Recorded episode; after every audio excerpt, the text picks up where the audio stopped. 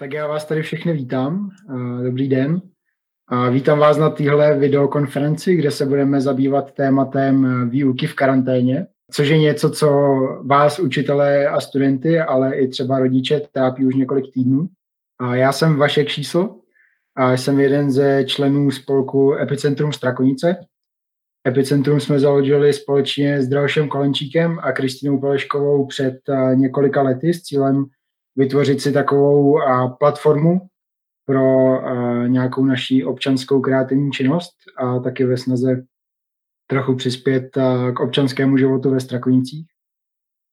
Asi největší akce, kterou jsme zatím pořádali, byly debaty s kandidáty do městského zastupitelstva před volbami v roce 2018. A v nedávné době jsme třeba spolu pořádali oslavy výročí 17. listopadu ve Strakonicích. Takže chci poděkovat eh, celému epicentru, ale především Adamovi Palivcovi, který provedl hodně práce na pozadí a bez něj by to dneska neproběhlo. Proč tady dneska jsme?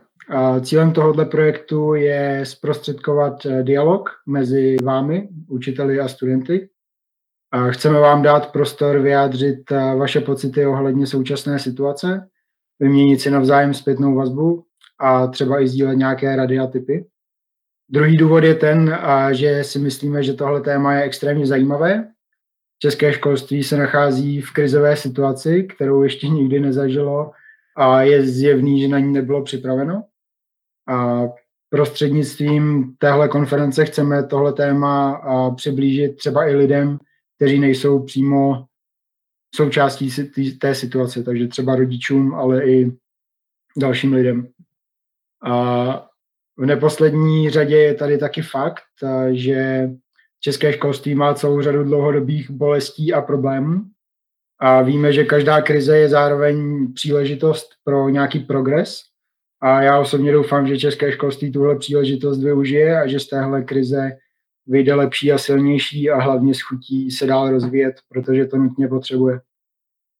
A my si samozřejmě nemyslíme, že tady touhle videokonferencí změníme české školství, Nicméně doufáme, že by mohla vyústit v nějaké, byť třeba nepatrné, eh, zlepšení eh, výuky za současných náročných podmínek. Teď vám v krátkosti řeknu, jak to, jak to dneska bude probíhat. Diskuze bude sestávat eh, z takových pěti bloků. V prvním bloku se postupně jeden po druhém představí naši hosté z řad učitelů a stručně schrnou svoje dosavadní pocity.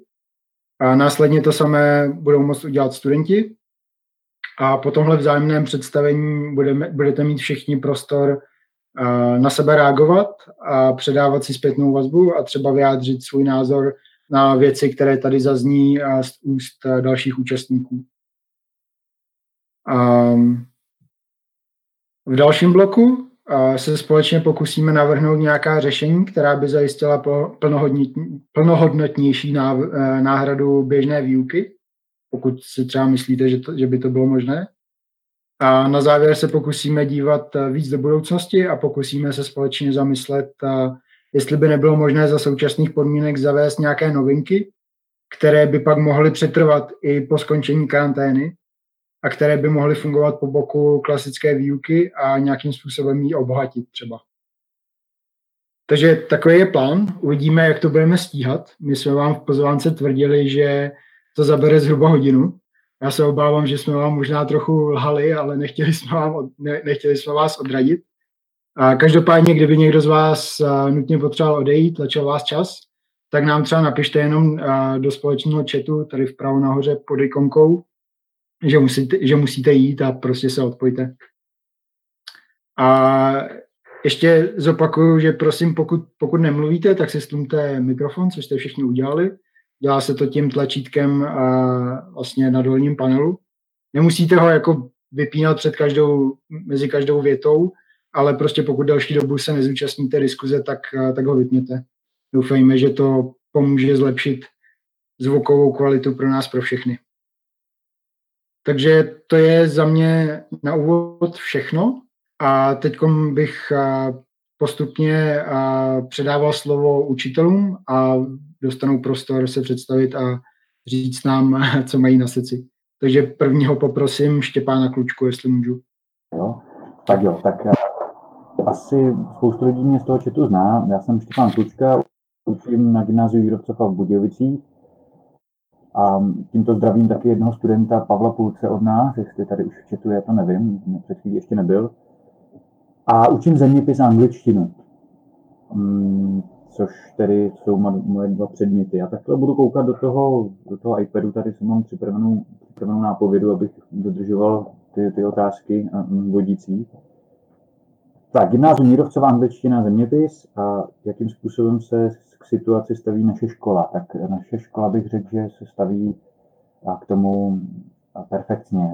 Máme pravidelní reflexe od studentů, dáváme jim anonymní dotazníky a snažíme se je nepřetěžovat, protože jestli k nám nějaká informace proudí od studentů a nejenom od našich studentů, ale obecně, obecně od studentů, jako všech škol, takhle sourozenci našich studentů a tak, tak říkají, že jsou zahlcený a že všichni asi zřejmě spanikařili v úvodu a když zjistili, že když zjistili, že se přechází na online výuku, tak všichni vypustili spoustu materiálů na vyplňování a žádali hnedka nějaký feedback a všichni se snažili přetrhnout, jako aby to vypadalo, že něco dělají. Tak a taky jsem měl ten problém na začátku a teď jsem zjistil, že když, když vezmu jednu polovinu z toho, co máme dělat regulérně, možná jednu třetinu, takže asi udělám nejlíp. Tak to je, to je to, v čem nás podporuje naše škola, že říká, dávejte toho spíš míň a snažte se volit nějaký, eh, řekněme, takový jako kvízový věci a neznámkujte za každou cenu, ta klasifikace počká, prostě se k tomu stavíme dost lidsky, bych řekl. No, to Pavel potvrdí. Ale je jasný, že ne, asi s Pavlem, s Pavlem máme takový skoro až kamarádský vztah, takže by klidně to mohl vyvrátit nebo nějak pokárat. no, jedeme dál. A pak tady mám, abych byl stručný, a jak jsem se to sám rozhodl koncipovat, já jsem se za, začát, za začátku hodně bál tady těch videokonferencí. Vlastně jsem jich ani moc neudělal. Měli jsme jednu třídnickou hodinu, měl jsem dvě videokonference zeměpisu a, a dvě v angličtině. A zatím teda mám docela velkou účast. Studenti si to vesmě schválili a ani neodcházeli z těch hodin, což měli jako tu příležitost. Vždycky to dělám spíš na dobrovolné bázi a snažím se nějak netrápit moc. No. Nějaký materiály, jedny, jednou týdně jim pošlu nějaký materiály, které jsou schopní jako vyplnit v řádově třeba do hodiny, bych řekl. A dělám to v angličtině i v zeměpisu, v angličtině trochu víc, ten zeměpis jde na okraj zájmu těch studentů, samozřejmě, pokud nejsou nadšenci. Ten zeměpis je takový o zajímavostech, no, tak jestli na to nezbyde čas v tom prváku třeba, tak se svět nezboří. No a pak tady je zajímavá otázka, jak by se, jak by se to dalo všechno využít tady to za normálního stavu. Tak mám spoustu kolegů, kteří říkají, kteří říkají že a se konečně naučili pořádně s počítačem a tady s těma technologiemi, takže ten nůž na krku je donutil, donutil si tohleto osvojit. A celkově si myslím, že jsme dokázali celý pedagogický sbor mobilizovat během dvou týdnů, že už jsou všichni, všichni dokážou nějak komunikovat přes Moodle, přes, přes WhatsApp, přes mm, tady mm, Google Meet. A jestli to v něčem pomohlo, tak v tomhle tom. Ta mobilizace těch učitelů během chvilky jsme dokázali přepnout na nouzový režim. A jak by nám mohli ulehčit studenti práci? To je taky otázka tady. Eh, no, tak asi nějakou zájemnou tolerancí, my jsme tolerantní k ním, a já aspoň jsem, snažím se být co nejvíc, když někdo zamešká konferenci, nedělám si čárky zatím. A to samé, kdyby jsme mohli očekávat od nich nějakou toleranci. Tak, a myslím si, že to asi, to asi naši studenti jsou tolerantní dost. No a tím asi bych možná to uzavřel. Ono tady těch otázek je víc, ale zase se nechci rozpovídat třeba se nakonec do té hodiny vejdeme. OK, tak eh, díky moc. A jenom jestli můžu něco poprosit, jestli máš k dispozici sluchátka, tak si je prosím vem, protože já teď sám sebe slyším. Že mám jako echo od tebe. Jo, jo, promiň, tak já si jenom vypnu mikrofon, to bude asi nejlepší. Jo. Tak jo, tak moc díky Štěpáne a myslím, že se můžeme posunout dál a já poprosím Marcelu Mikou, jestli by, by se nám představila a řekla nám, co si myslí o současné situaci. Dobrý den, já jsem Marcela Miková, učím na gymnáziu ve Strakonicích matematiku, fyziku a normálně zborový zpěv, tak ten teď neučím, protože to přes internet jsem zjistila, že opravdu nejde.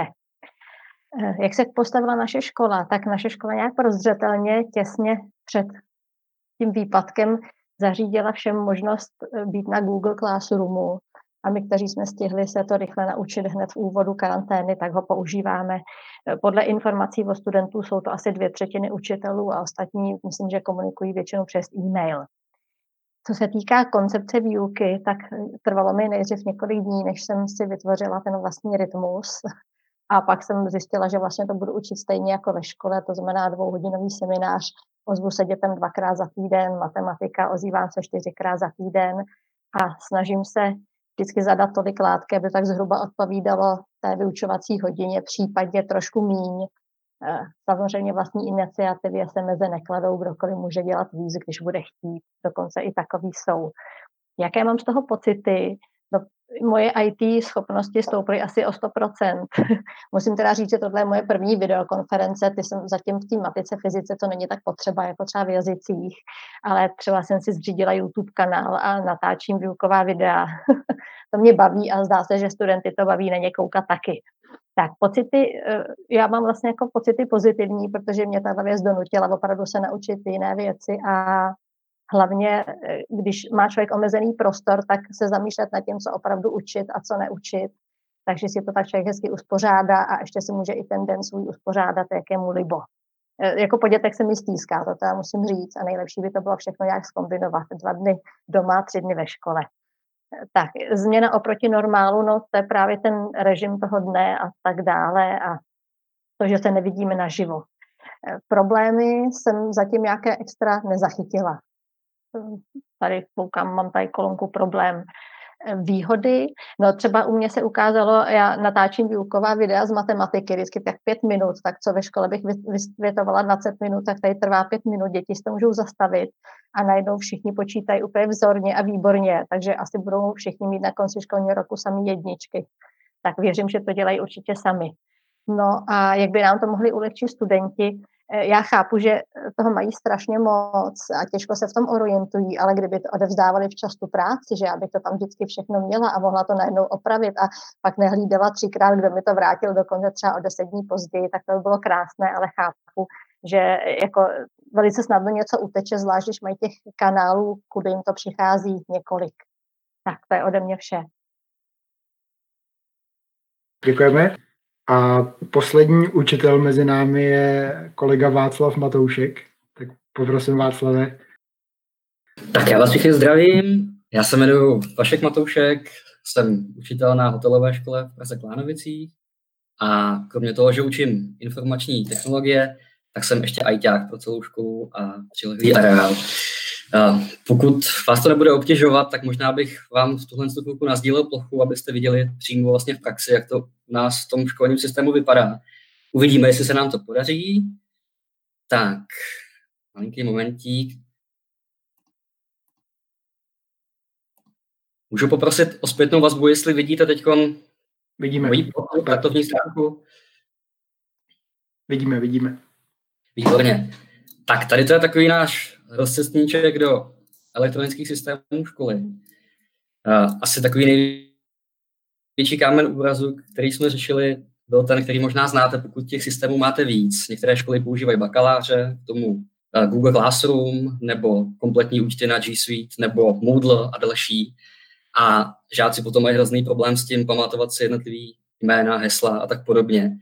Takže vlastně takovým mým cílem za poslední rok, ještě předtím, než přišla tahle situace, bylo všechny ty účty sjednotit do takzvaného univerzálního školního účtu a žáci v tuhle chvilku tedy už mají jenom jedno svoje univerzální jméno, heslo a tím se přihlašují vlastně do těch všech školních systémů. No a ten princip výuky u nás je takový, že většina učitelů pracuje s Moodlem, který možná znáte, teď ho vidíte vkládají svoje učební materiály, tak můžeme se podívat na můj kurz. Protože máme už delší dobu studenty dálkového studia, tak vlastně víceméně jsme trošku na tady tu věc byli připraveni, protože studenti dálkového studia dost často se vůbec neobjeví ani na konzultacích, nechodí do školy a pak se najednou objeví a chtějí všechny informace. A já potom vlastně nedělám nic jiného, než píši e-maily, kde říkám pořád to samý. Takže jsme si zvykli, že všem učitelům nebo všichni učitelé, kteří učí dálkaře, tak mají na tom Moodle vytvořený svůj kurz a tam udávají informace předmětu. To znamená, jakýkoliv žák, ať je to dálkař nebo žák denního studia, tak vidí informace k tomu předmětu, co se bude probírat, co je potřeba, aby prošel, co je nutné, aby si, aby si ohlídal. Vkládáme sem, pokud máme, samozřejmě to záleží hodně na tom daném předmětu, takže učitelé, kteří mají svoje výukové materiály, tak sem vkládají přímo materiály, které potom promítají i během výuky. Samozřejmě jsme hotelová škola, takže některé předměty až takhle pojmout nejdou, ale ti, kteří mohou, tak celkem i chtějí a snaží se. No a loni o letních prázdninách, nevím, jestli to byla nějaká prozíravost nebo spíš moje lenost opravovat neustále pravopisné chyby a stohy papíru, tak jsem do toho Moodle zavedl i online testy, které už se automaticky vyplňují. To znamená, žáci si pustí testík, tak já to schválně vyzkouším, teď to jenom proklikáme, odpoví ABC, jsou to takové testíky, které jim vlastně ukazují, jo, můžou přiřazovat a tak podobně.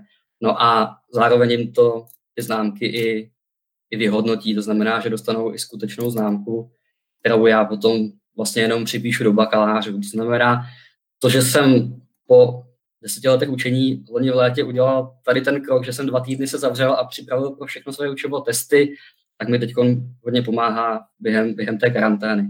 Tak, tolik tedy ten náš Moodle. Samozřejmě existují chvíle, kdy nestačí jenom to učivo s něma sdílet, takže stejně jako tady říkal Štěpán, občas pořádám eh, ty setkání přes Google Meets, kde si doladíme něco a když mi řeknou, že všechno chápou, tak jim aktivuju testík, třeba řeknu zítra ve dvě odpoledne do tří si ho všichni pusté, komu se nepovede, tak se dáte ještě jednou a nějak úplně ty známky nejsou v tuhle chvíli až tak, až tak úplně důležité.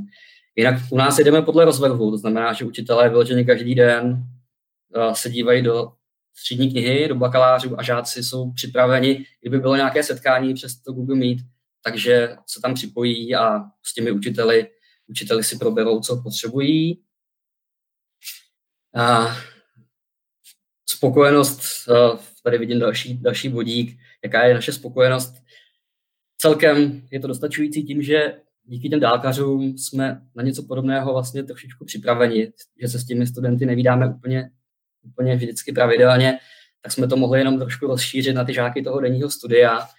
Asi uh, úplně nejúžasnější je to, co jste tady zmiňovali oba přede mnou, že někteří kolegové, kteří nenáviděli počítače a, a měli pro ně jenom slova pohrdání, tak museli pod tlakem událostí se naučit.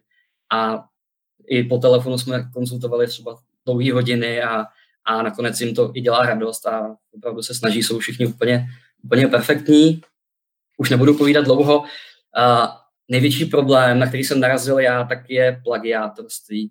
Nevím, jak jste na tom vy, pokud vám učitelé, a pokud vám žáci odezdávají úkoly, tak uh, moji žáci jsou v tom naprosto uh, ne, neuvěřitelní uh, nemají žádné hranice, to znamená, ty plagiáty jsou úplně úžasný, oni věnují tolik energie tomu, aby něco šikovným způsobem obsali, že kdyby se zaměřili aspoň desetinu toho času na, na ten referát, tak by to bylo o dost příjemnější, ale aspoň se něco, něco nového naučí i tak. Takže ty plagiáty, no pak samozřejmě známkuju práce, který úplně jasně dělají i rodiče, ale tomu to teď v tuhle patří. No a největší výhoda asi oproti běžné výuce, i když se mi po studentech stýská, možná, že nejvíc po těch nejvíc zlobivých, tak tady je šikovný v tom, že když máme to setkání přes Google Meet, tak tam je to magický červený tlačítko, který všichni jste použili na začátku toho našeho setkání, ten mikrofonek, takže já si ty největší zlobivce vypnu a když, když chci, tak, ne, tak nemluví, což ve třídě nejde, je vypnout, anebo to není legální úplně. No. Tak ode mě asi, asi všechno. Já doufám, že jsem vás příliš dlouho nezdržel a že vám to už tak něčemu bude. Děkuju. Díky moc, vůbec si nás nezdržela a myslím si, že to bylo hodně zajímavý, teda aspoň teda pro mě. A my se potom ještě vrátíme k tomuhle zpátky a všichni budou mít čas reagovat na to, co jsme doposud slyšeli, ale teď bych chtěl dát taky čas na stručné představení studentům. Tak jestli může Kristýna? Dobrý den, takže moje jméno je Kristýna Kokordová a já teda studuju čtvrtý ročník gymnázia ve Strakonicích. Uh, naše škola, jak už řekla paní Miková, teda využívá hlavně jako na ty materiály a na ty testy a úkoly uh, teda mail a největší procento těch učitelů, teda ten Google Classroom, nebo aspoň jako učitelé z mojí třídy, co mě učí. A uh, jako je pravda, že občas, uh, co jsem jako teda koukala na ty otázky, co tady byly jakoby pro těch instrukcích, tak jako naše pocity, tak uh, je pravda, že občas se stane, že těch víc úkolů se nažene na ten jeden termín, což může být stresující na druhou stranu. Uh, si myslím, že ty učitelé i to dělají tak, aby třeba jeden ten úkol fakt byl jako na jeden den z toho týdne, takže člověk na to má týden udělat nějaký ten úkol nebo tak, což si myslím, že je taky fajn. A, ale jako pro mě tenhle ten typ toho studia byl asi i trochu takový demotivující, asi i z toho důvodu, že když ten člověk chodí do školy, tak je přece jen jako zvyklý uh, fakt jako na ten, na to, že prostě ráno vstane, jde do školy a ta škola ho tak jako i nutí k tomu se učit a jako připravovat se na tu školu. A tím, jak jsem teď doma, tak uh, já ten domov vnímám jako takovou tu relaxační zónu, kde fakt jako nic moc jako nedělám, kromě učení se třeba na další den na testy. Takže pro mě to je i takový jako jak jsem říkala na začátku, jaký demotivující, že prostě uh, nemám takovou tu chuť tomu učení, jako když jsem třeba v té škole. I jako kvůli tomu prostředí prostě celkovýmu. A tak. A mm, nevím, co jako ještě víc k tomu dodat. Všechno. OK, díky moc. Případně, když tě něco třeba ještě napadne, tak samozřejmě se potom můžeš zapojit. Mm-hmm. Takže díky. A jestli můžu dál poprosit Vojtu? Tak za mě vlastně ta výuka online probíhá v podstatě tak, jak by měla. Co jsem tady slyšel, tak ty názory od učitelů, že si na to zvykli. Já si myslím, že za tu dobu, co ta karanténa probíhá, už si zvykli snad i studenti. Nicméně pro mě byl nejhorší ten prvotní šok, kdy vlastně najednou se začaly valit úkoly a nikdo nevěděl, co s tím má vlastně dělat, protože tam bylo víc zdrojů, ze kterých to chodí. Na učitelé si někteří doteď, ale většina už si zvykla, ale většina z nich bojovala ze začátku s tím systémem. Takže to bylo z obou stran takový poměrně komplikovaný. To by za mě bylo asi tak nějak všechno, jinak můj názor k výuce, jak probíhá teď, jak jsem už zmínil, nemám k tomu moc výčitek. Vlastně pokud člověk se chce aktivně zapojit, tak se zapojí a problém by neměl být ani z jedné strany nějak větší. OK, díky moc. A jestli další může Kateřina se nám představit? Jo, určitě. Já jenom nevím, jak já na tom budu s mikrofonem, protože momentálně jsem na cestě domů. Ale je to v pohodě, trochu tam fouká vítr, ale jde to. Jo, ta, tak snad.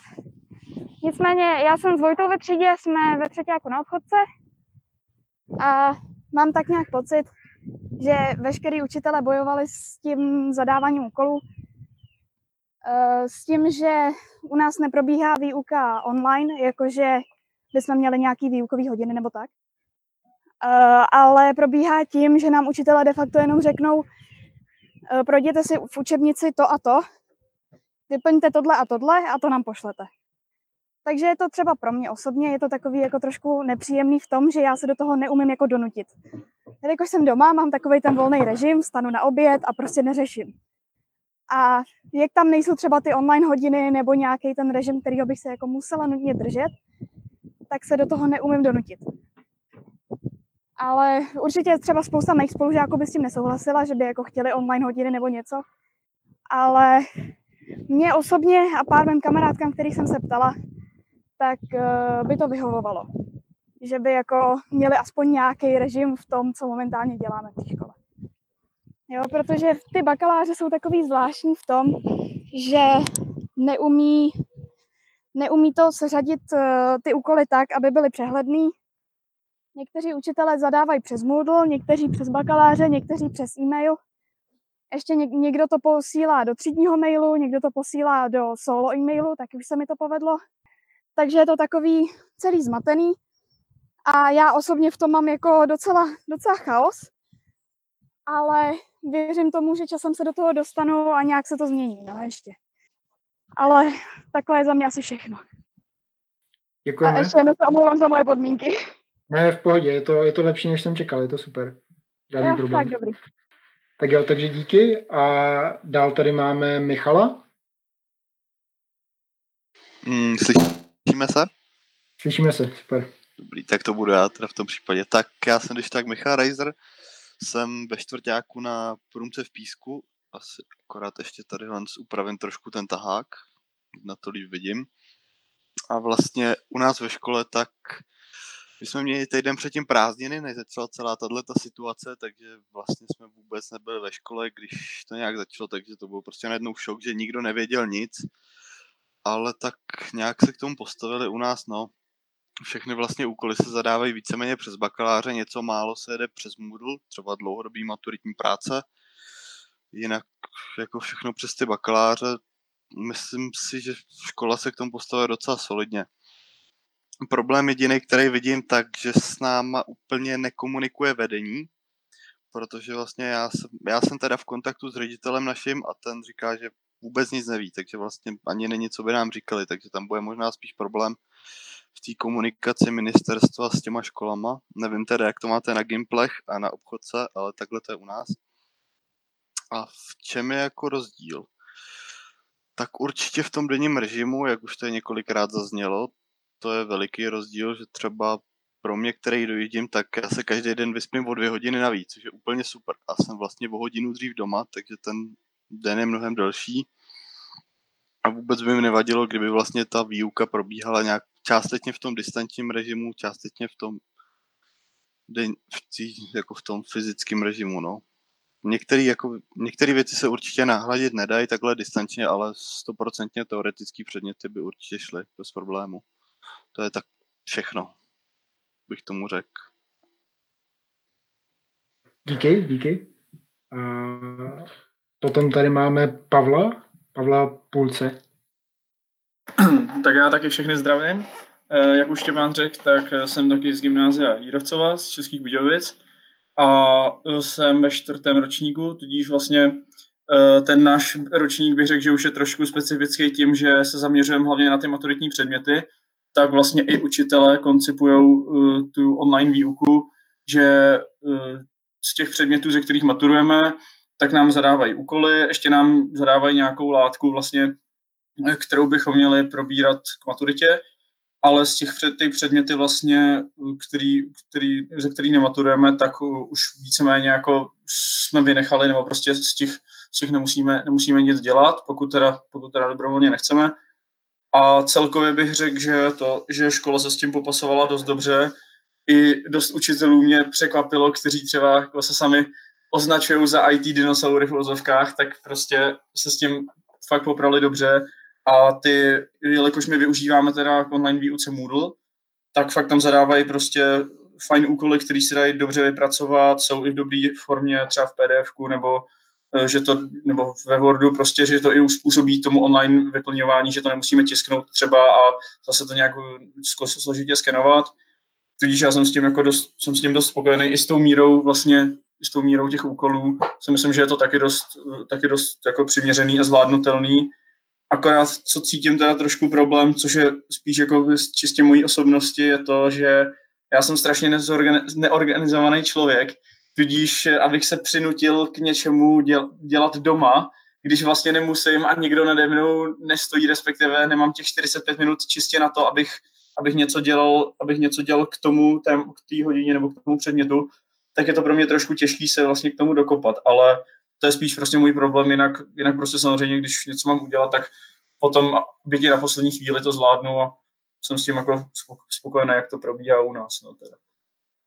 Akorát teda ještě co se týče třeba té komunikace s vedením, tak ještě jak navážu na, před, na předchozího uh, vlastně kolegu, uh, tak tam, tam si myslím, že to je dost dobrý, uh, protože pan, pan ředitel s náma už dělal jednu konferenci, kde nám i osobně vlastně přesdělil z médií to, co vlastně ministerstvo, to, co ministerstvo řeklo, ale teď hlavně jakoby nás tro, trochu trápí teda hlavně to, eh, jak se bude zavírat, uzavírat eh, školní rok víc než to, eh, kdy vlastně ty maturity budou, jelikož jako maturitám se stejně tak nějak člověk připravuje, že jo, a potom, když nebudou, tak teda dostane ty známky z těch předchozích vysvědčení, ale je třeba teď nějak uzavřít ten školní rok, což jako nikdo neví, jak bude, žádná vyhláška k tomu není, takže zatím to vyčkáváme, no, jak, jak teda se ministerstvo rozhodne. To by bylo za mě asi všechno teda. Jo, díky moc. Myslím, že teď všichni vyčkávají, jak ministerstvo se rozhodne a nejenom ministerstvo školství. A, a poslední bych poprosil Adama Palivce, aby nám taky řekl, jak to vidí on. Jo, uh, já určitě rád uh, vlastně pozdílem své pocity z té uh, distanční výuky. V podstatě u nás se jede čistě přes Google Classroom, plus teda někteří učitelé, jak už říkala Kristýna, kteří se úplně neadaptovali, tak jdou jenom uh, tou mailovou podobou, takže u nás jsou v podstatě dva kanály, které musí člověk sledovat. Pro mě osobně to není žádný velký problém, protože na mail prostě chodím denně a, a na Google Classroom taky chodím. Jediný co, tak se mi čas stává, že od jednoho pana učitele mi to padá do spamu, ale to už jsem se taky naučil kontrolovat spam, takže to je dobrý. A v podstatě, řekl bych, co se týče množství toho učiva, tak bych řekl, že jsme na nějaký jako třetině asi toho reálně probíraného učiva, ale jelikož eh, jsem stejně jako Kristina v maturitním ročníku, tak mi to do jistý míry vyhovuje, protože já si k tomu prostě počítám své další příklady k maturitě, dělám si, učím se k tomu ZSV, takže v podstatě mě vyhovuje, že já si prostě vstanu, já jsem právě poměrně organizovaný člověk, a, takže mi to vyhovuje, já v podstatě stávám v 7 hodin ráno a mám režim tak, jako kdybych chodil do školy, dělám si prostě takový home office. A v podstatě já si udělám věci, co potřebuju k maturitě a když s tím třeba někdy po obědě skončím, tak si udělám nějaký ty drobné úkoly, co jsou rozposílané. A myslím si, že je to opravdu zvládnutelný. A třeba kdybych byl ve třetíku, jestli se to samý jako posílá třetíkům a druhákům, tak si myslím, že mají úplnou pohodičku. Že, toho není, že to není opravdu neúnosný. Uh, ještě když se tady podívám na nějaký ty uh, side noty, na kterých bych mohl odpovědět, tak uh, mm, mm, mm, jaký je nějak, jakoby, co mě trošku chybí a myslím si, že se to možná i projevuje na nějakých těch odbornějších školách, tak je právě třeba jednou za čas udělat nějakou videokonferenci, kde se ta látka vysvětlí. Protože uh, já jsem se třeba včera bavil s kamarádem z Průmky, uh, ten chodí o rok níž než uh, Michal a v podstatě je velmi těžký pochopit ty odbornější předměty třeba jenom tím, že se pošle nějaký výtah a, nebo přečtěte si tohle a tak dále. Takže tam bych jakoby možná občas ocenil nějaké vysvětlení. Pro mě zatím nejtěžší bylo naučit se integrovat jak na dálku, ale i přesto to není až zase tak těžký jako u těch odborných předmětů. Prostě mám milion mm, videí na, na YouTube, jak se integruje a nějakým způsobem se, se to dá zvládnout, ale když si představím, že tam mám prostě nějaký neskutečně složitý obvody a mám se to naučit, tak eh, ne, nevím, jestli bych byl jistý, eh, nebo nevím, jestli bych byl schopný se to naučit bez pomoci toho učitele. Um, jo, to je asi v podstatě za mě všechno. Ještě mě už něco napadne, až se o tom budeme bavit dál. Jo, díky. A, tak jo, tak tím jsme ukončili ten, ten blok představování zájemného. Já vám všem moc děkuju. A teď je příležitost jako reagovat na to, co už jsme tady doposud slyšeli. Takže teď pokud jako kdokoliv z vás by chtěl třeba reagovat na kohokoliv jiného, tak prostě asi si zapněte mikrofon a zkuste křičet a doufáme, že, doufáme, že to nějak zvládneme. No. Možná budou nějaký konflikty, ale to bude v pohodě. Takže jestli uh, někdo něco... Jo. Já se toho asi rovnou chytím. Uh, de facto odkážu na Adama, tím, že odborný předměty by potřebovaly tu, to vysvětlení od učitele.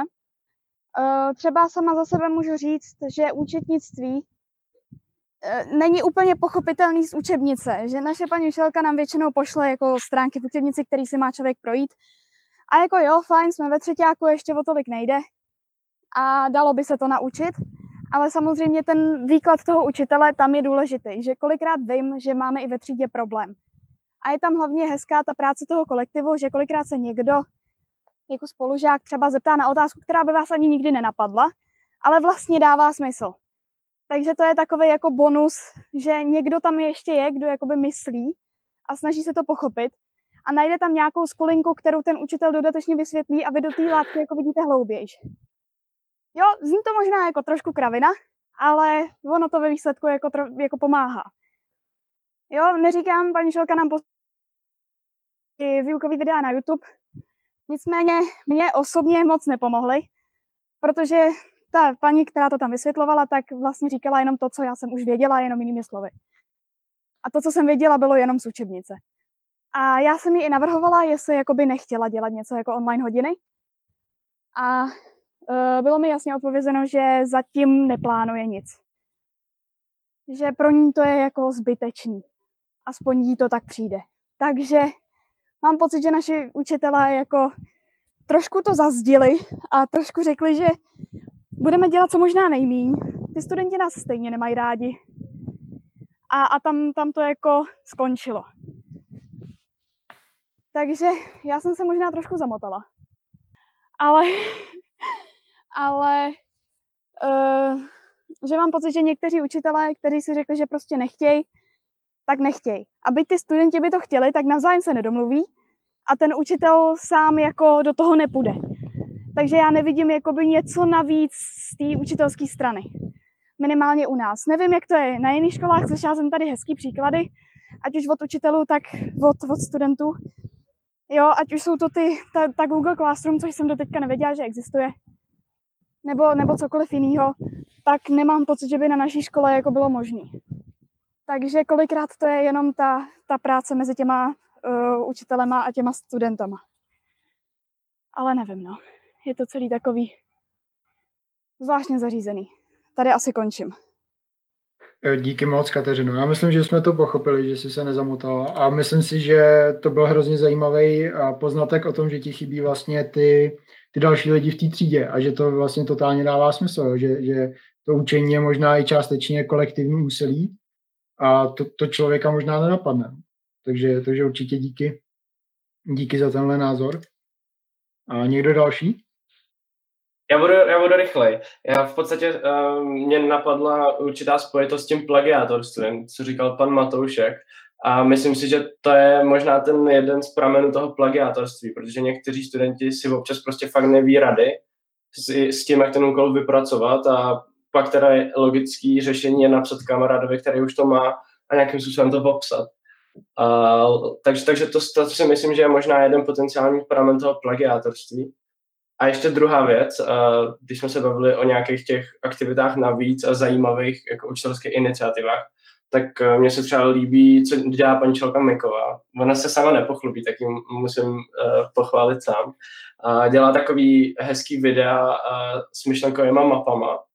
A teď nám na tom vysvětlila asi dvě témata a řekl bych, že to bylo jako poměrně pochopitelný a že to bylo takový jako hezký, inovativní a, a bylo to fajn pak, pak možná paní učitelka se ráda podělí. A teď předám teda slovo Michalovi. Dobře, děkuju. Tak já bych ještě chtěl navázat jako na ty odborné předměty, že vlastně to účetnictví, nevím, jak to teda úplně ale přece jenom to je ještě pořád taky docela teoretický předmět, že prostě si člověk vezme tušku papír a počítá. Ale když to potom vemu třeba s našimi odbornými předmětama na průmce, kdy vlastně člověk sedí tři hodiny zavřený v laboratoři a něco měří, jo, většinou k tomu používá přístroje, který občas sahá jako do, desí, do desíti, občas i do stovek tisíců v hodnotě, tak tam to prostě není proveditelné, jo, a teďka nám jako čtvrtákům, který už vlastně všechny ty úlohy, které se potom můžou vyskytnout u maturity, tak nám už to tolik neublíží, jo, ale když si vezmu, že vlastně teďka třetíci pod náma, co jsou, tak ty by měřili úlohy, které se jim tam můžou objevit, který vlastně nemají jako nikde šanci si nacvičit a žádný jako skripta k tomu nedostanou, tak si budou docela znevýhodněn potom. To je tak všechno. Díky Michal. Tohle to je taky, taky hodně zajímavá věc, no, která mě osobně by, by nenapadla, protože jsem prošel tím gimplem, kde člověk jako nic moc nepotřebuje, kromě tušky a počítače. Takže určitě taky zajímavý poznatek. Díky. Někdo další? Já bych eh, měl jeden dotaz na kolegu Matouška. Mně se hrozně líbila ta práce, kterou jste dělal, to sjednocení těch eh, školních účtů.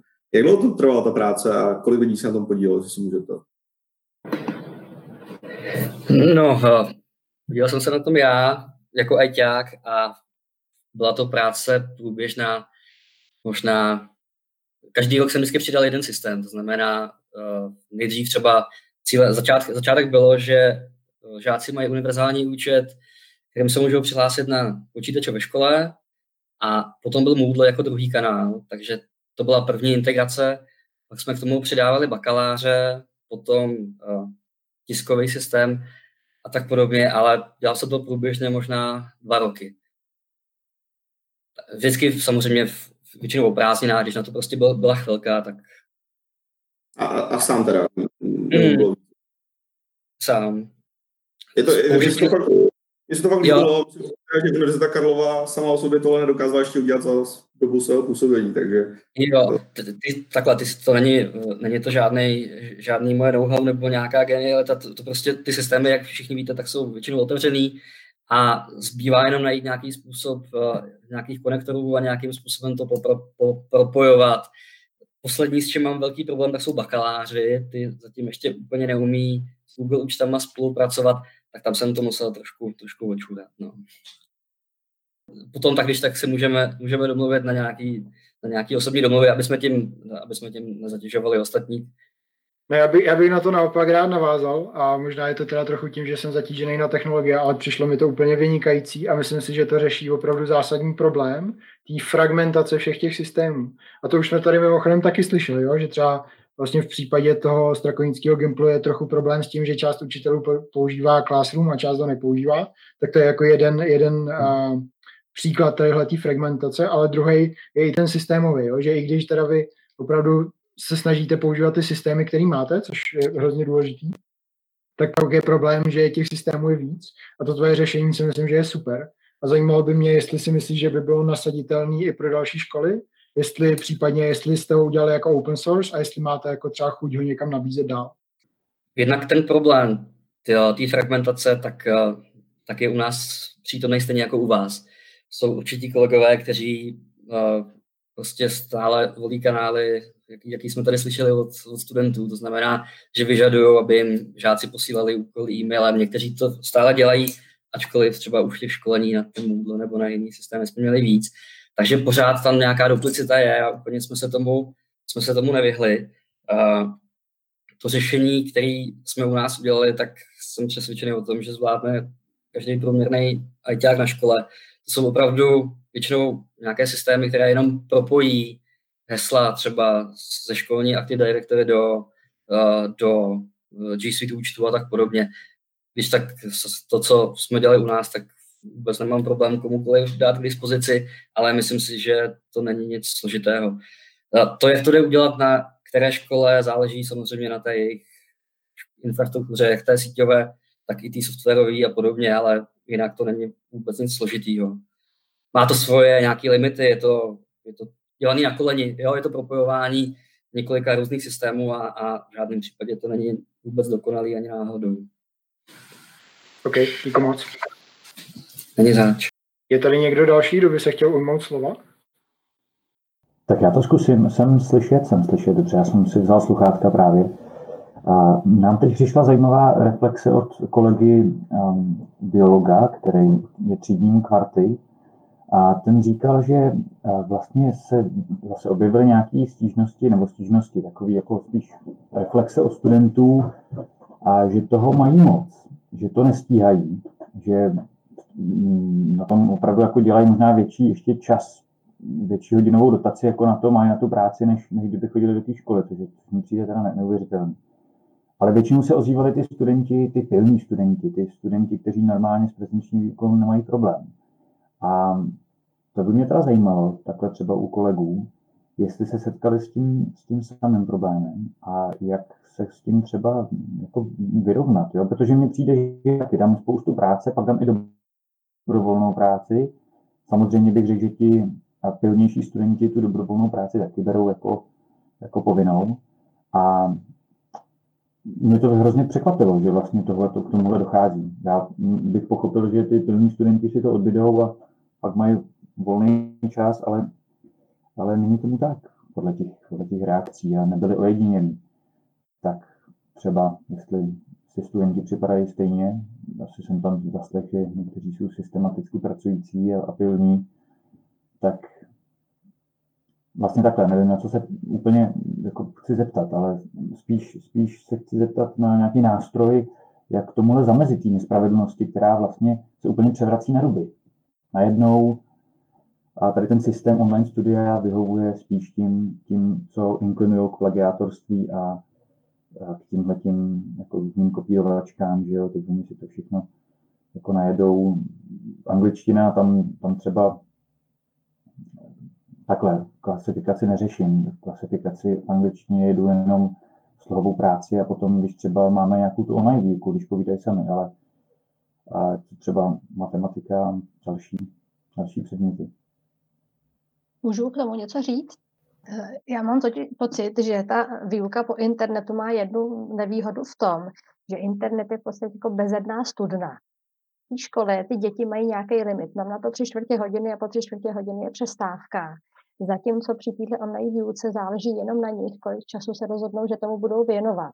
A takový ty extrémně plný holčičky, většinou jsou to holčičky, já jsem se s extrémně plným chlapečkem jako upřímně jak moc často nesetkala, tak ty prostě nevědí, kdy skončit, protože nevidí to uspokojení ve tváři paní učitelky. Takže to si myslím, že bude ten problém. Já to sama vidím na sobě, že je, vlastně já, já s tím Google Classroomem já musím vypnout počítač, protože teoreticky bych nemusela nikdy skončit. Furt mi přicházejí další, další práce. Pořád bych mohla ještě vymyslet, jak to eh, další zajímavá videa na, najít nebo natočit. To znamená, že si člověk sám musí stanovit, kdy je ten limit. To je pro některý z nich novinka. Stejně jako pro některé je novinka se najednou přinutit k té práci. Takže já bych řekla, to, to je ta první věc, jo, že někteří si tu práci přidělávají sami, nevědí, kdy přestat a pak mají pocit, že jsou zahlcení. Na druhou stranu samozřejmě určitě někteří zahlcení jsou i objektivně, že je těžké odhadnout množství práce, eh, jo, třeba nechat, eh, mám si na terci, tak ten měl jako na jednu lekci češtiny obsat dvě cvičení, v podstatě to byly dvě popsané stránky. Naštěstí jsem byla s kolegyní v kontaktu, tak jsme to konzultovali, že jsem říkala, to prostě nikoho nebaví, jako obsat za sebou dvě cvičení, kdy popíšete dvě stránky sešitu, jako to, to člověk poleví pozornost a musí se k tomu opravdu jako velkou silou donutit. Co si myslím, že by mohla tato ta distanční výuka opravdu lidi naučit, je sebekázeň. Já mám pocit, že to je totiž něco, co se vůbec nepěstuje. Já jsem si tady našla citát, mám tady u sebe chytrý sešit, jo. Civilizace, které nepěstují sebeovládání, dlouho nevydrží, protože vyčerpají zdroje. Jo? A to je to, já si myslím, pořád všude jsou, jako vemte si půjčku a tak dále. Prostě lidi, nej, chlopy nechodí na vojnu. Prostě není, teď se neučí sebekázeň a najednou spousta lidí s tím má problém. Takže to by se mohli naučit. To je, jo, a když máte sebekázeň, tak máte sebevědomí, protože víte, že jste schopni se k čemukoliv donutit, když to bude potřeba. To je jedna věc. No a teď ještě poslední ke klasifikaci, už předám slovo. Já si myslím, že se krásně ukazuje tady na té distanční výuce ta velká chyba školství, jakože se učíme kvůli známkám, kvůli těm to vůbec není. Jestli někdo chce něco splagiátorovat, ať je to splagiátoruje, protože to je jeho chyba. On se tím, buď to se naučil dobře dělat kopie, ale nic jiného se tím nenaučil. A ty děti mají teď velkou možnost pochopit, že se fakt učí pro sebe a že záleží jenom na nich, jestli se toho chtějí dozvědět víc nebo méně, jestli si vyhledají další zdroje, jestli si na to vykašlou, opíšou to od toho kamaráda, tohle si myslím, že by taky vlastně jako mohla být v tomhle směru velká škola. A jestli můžu, já bych chtěl na tyhle ty dvě věci strašně v krátkosti reagovat. A jednak bych chtěl reagovat na tu věc, jak nepřetěžovat ty studenty. Já jsem slyšel jednu věc, která mi připadala hodně smysluplná, že ten problém je v tom, že jeden student má mnoho učitelů, kteří mu dávají práci a ty ostatní učitelé neví o tom, co mu dávají tomu samému studentovi jiné, jiní učitelé. A to může vést k tomu přetěžování. A způsob, jak tohle vyřešit, je, že každá třída by měla mít takzvaného koordinátora, což typicky bude třídní učitel, který bude dostávat všechny ty úkoly, který dostává ta jeho třída od všech učitelů. Takže tam bude jeden člověk, který bude mít přehled o tom, co všichni dostávají a může na to třeba reagovat, protože potom třeba ty studenti uh, se bojí ozvat nebo se ozývají všichni najednou. Takže tohle, to není moje myšlenka, to jsem někde slyšel, nevím, jestli je to aplikovatelný, můžete se nad tím zamyslet. A pak jsem chtěl ještě reagovat na Marcelu. A vy jste mluvila o tom, že je chyba, že jsme se naučili učit se kvůli známkám, s tímž naprosto souhlasím, ale možná je tady problém, že jako dobře, nepotřebujeme známky, ale nějakou zpětnou vazbu potřebujeme. Tak by mě zajímalo, jestli vy učitelé dáváte nějakým způsobem individuální zpětnou vazbu, jestli je k tomu možnost, jestli se to dá nějakým způsobem dělat, jestli se s tím zamýšleli. Nemusíte na mě reagovat, pokud nechcete, a to byla moje myšlenka. Já teda klidně reagovat můžu. Myslíš jako zpětnou vazbu uh, pořád i během výuky, anebo teď v tom distančním studiu? A no hlavně teď, že jo? protože během výuky jako to, to je jednoduchý. To ten student, jak jste vy sama řekla, on pozná, že paní učitelka je šťastná. No, já si myslím, v tom je skvělý ten Google Classroom, že tam můžeš dávat soukromý komentáře. To znamená, snadno napíšeš v tomhle příkladu, co dělal tuhle chybu bez vás, děkuju za pěkné odpovědi a tak dále. Jo, další, já to teda třeba řeším tak, že jako neznámkuju, nedávám čtyřky, pětky, protože kdybych je začala dávat, tak mám opravdu jistotu, že pak začnou všichni opisovat. To znamená, já dávám povinnou práci, kterou pošleš zpátky, splnil si, nepošleš zpátky v daném termínu, nesplnil si a máš nula bodů. E, klidně počkám jeden den, ale když je spoždění týden, tak to už fakt jako neberu. A druhá věc je, že dávám práci navíc a za to pak dávám malé jedničky. A vzhledem tomu, že mi to fotí jako obsaný, napsaný vlastní rukou, tak si říkám, i kdyby ten příklad jenom obsala, tak jako tím obsáním přece jako do sebe něco dostanu, ale někteří jsou líbí i ho jenom obsat, takže mám pocit, že ty malé jedničky jsou zasloužené. Jo? A pořád počítám s tím, že až se vrátíme do školy, tak ještě případně nějaký test bude. A ještě když se vrátím k tomu známkování, tak já si myslím, že totiž u nás je hrozná chyba, že my děti neučíme. Málo jim říkáme, že škola je bezpečný prostor pro to dělat chyby. A že u nás ve škole je každá chyba po zásluze potrestána, prostě neumíš, dostaneš pětku. Nebo já myslím, že to také nedělají všichni a není to také všude. Jo, ale jako naučit studenty, že e, ta písemka, ta známka není trest, pokud není dobrá. Není to trest, ale je to informace o tom, že se to dobře nenaučil. Tak to je asi tak pro tuto chvíli všechno já jestli k tomu můžu něco říct k té zpětné vazbě, jako moje osobní zkušenost s tou zpětnou vazbou, tak všímám si toho, že učitelé tu zpětnou vazbu dávají a jako snaží se nám říkat třeba, co tam máme špatně, co tam máme dobře. Ale můj osobní problém je i přes tu organizovanost, že už se prostě k tomu, protože já to, já to tam odkliknu, pošlu vám úkol, a vy se na to podíváte, mám tam špatně dva příklady a vy mi tam k tomu něco napíšete, ale pro mě osobně už pak by hrozně těžký se k té zpětné vazbě vrátit a nějakým způsobem s ní pracovat. Je to, je to asi jako z velké části můj vlastní problém, ale teď je otázka, jestli teda ještě ty studenty nějakým způsobem nemotivovat, jak pracovat s tou zpětnou vazbou a jak, jo, aby se na to doopravdy podívali a snažili se zapracovat tu zpětnou vazbu zase zpět do té práce vypracovaný jenom takový jako můj input, uh, co si jako na sobě všímám. Uh, já ještě k tomu přehlcení, tak uh, pozoruju třeba u učitelů, který mám pocit, že jsou i neorganizovaný ve škole, tak momentálně organizace z jejich strany je jako trošku šílenější. Jo, že například naše učitelka na češtinu tak si představuje, že uh, při té hodině probereme, nevím, prostě nějakou určitou část látky. A většinou té látky, kterou ona si představuje, že probereme, tak probereme třeba pětinu, ne míň, že ji probereme fakt jako málo.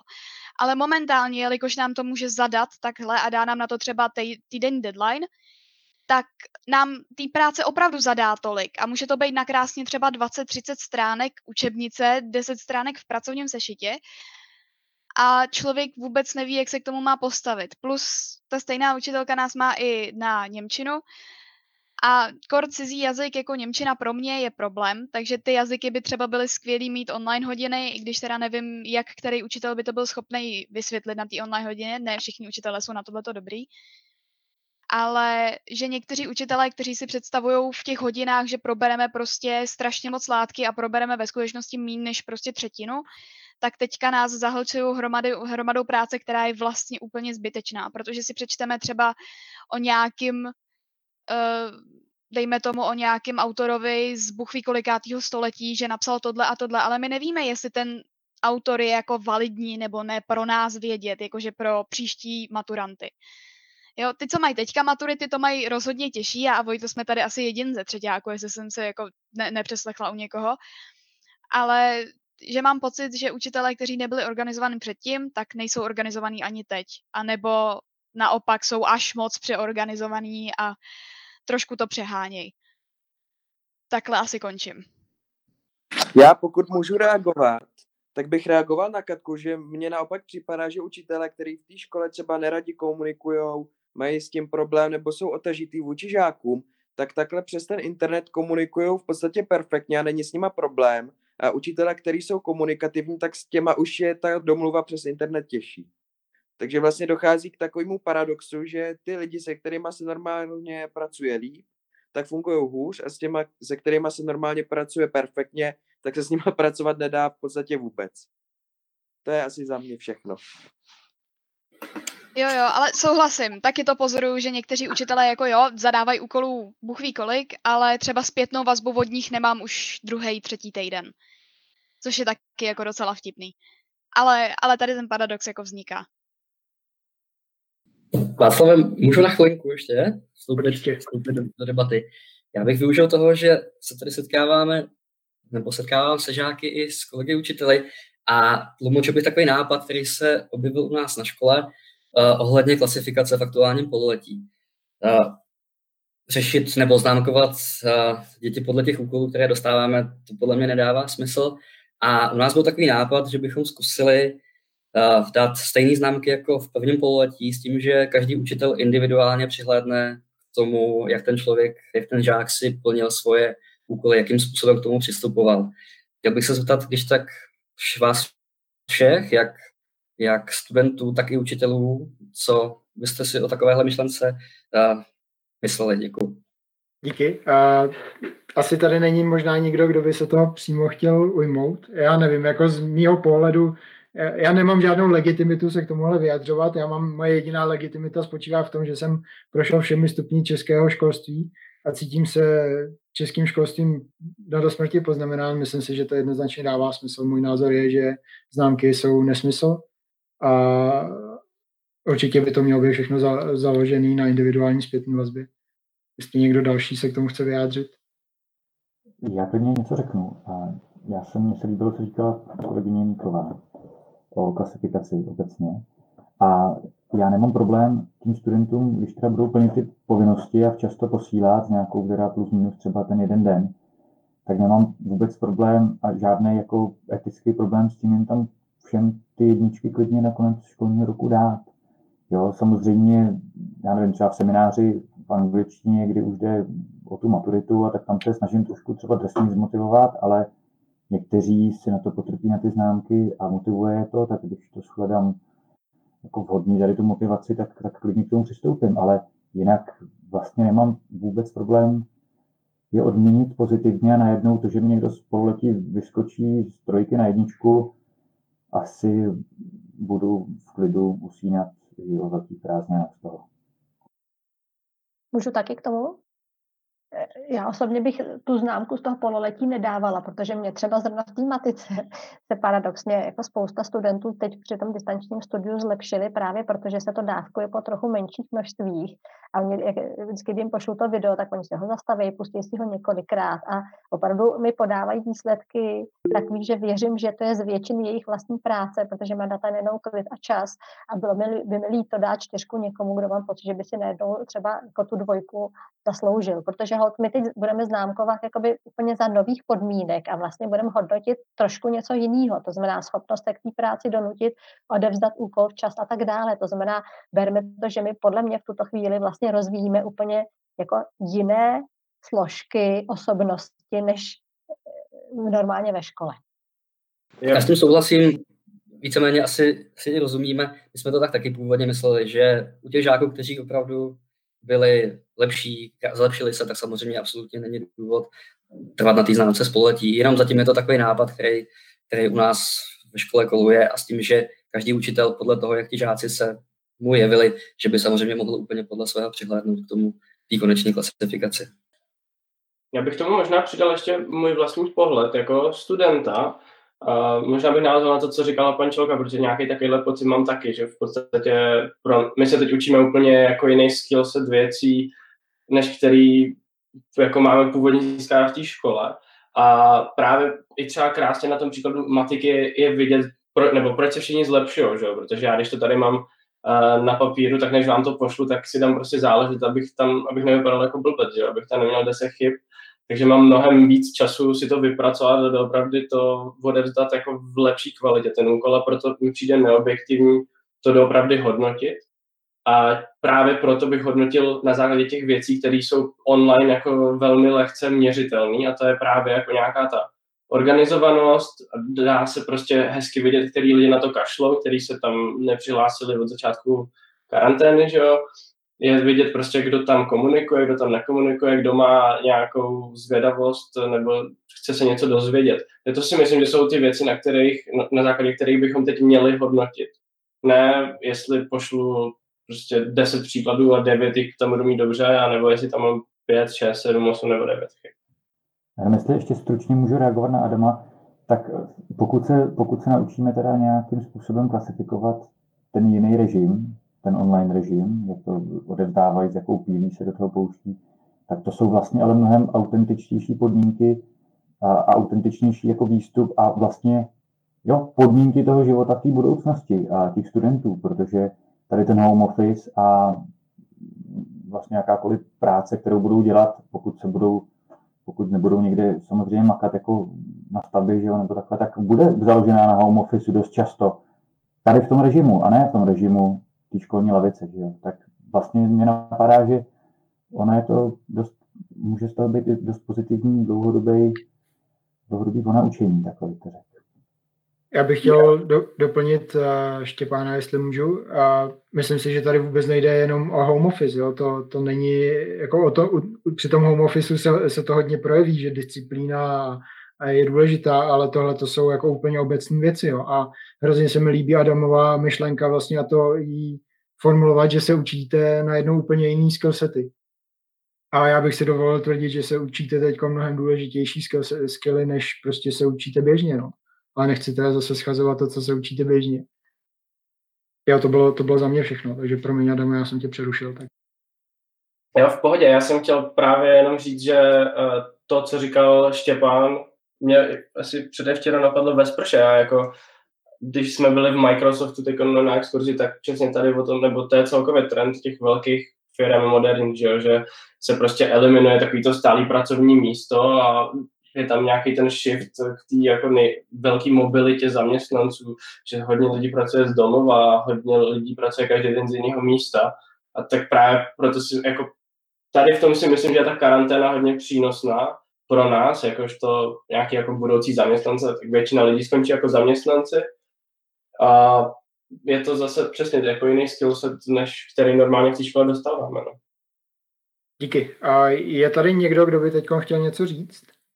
Jestli můžu, když tak jenom, jenom čistě takový subjektivní pohled, že to, že strašně mě překvapil vlastně nápad paní Mikový na natáčení videí jako z té matem, matematiky, i když teda já teď už matiku vlastně jako seminář nemám a uzavř, známky už máme uzavřený, takže vlastně po té online výuce uh, už to neřešíme, ale myslím si, jako kdybych byl třeba ve třetíku a ještě pořád tu matematiku nějak řešil, tak si myslím, že ty videa teda by byly super, jako to fakt to mě strašně, jako, to mě strašně nadchlo, tak jenom jsem chtěl jako vyjádřit obdiv, že to, že se, že se do tohohle vrhlo, protože to je super.